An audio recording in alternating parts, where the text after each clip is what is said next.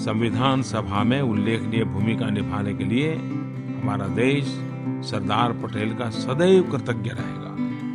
उन्होंने मौलिक अधिकारों को सुनिश्चित करने का महत्वपूर्ण कार्य किया, जिससे जाति और संप्रदाय के आधार पर होने वाले किसी भी भेदभाव की गुंजाइश न बचे। साथियों, हम सब जानते हैं कि भारत के प्रथम गृह मंत्री के रूप में सरदार वल्लभ भाई पटेल ने रियासतों को एक करने का एक बहुत बड़ा भगीरथ और ऐतिहासिक काम किया। सरदार वल्लभ भाई की यही विशेषता थी, जिनकी नज़र हर घटना पर टिकी थी। एक तरफ़ उनकी नज़र हैदराबाद, जूनागढ़ और अन्य राज्यों पर केंद्रित थी, वहीं दूसरी तरफ़ उनका ध्यान दूर सुदूर दक्षिण में लक्षद्वीप पर भी था।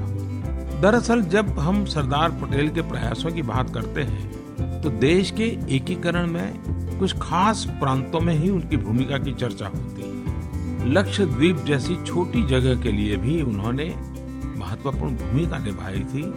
इस बात को लोग शायद ही याद करते हैं। आप भली भांति जानते हैं कि लक्षद्वीप कुछ द्वीपों का समूह है। यह भारत के सबसे खूबसूरत क्षेत्रों में से एक है। 1947 में भारत विभाजन के तुरंत बाद हमारे पड़ोसी की नज़र लक्षद्वीप पर थी और उसने अपने झंडे के साथ जहाज़ भेजा था।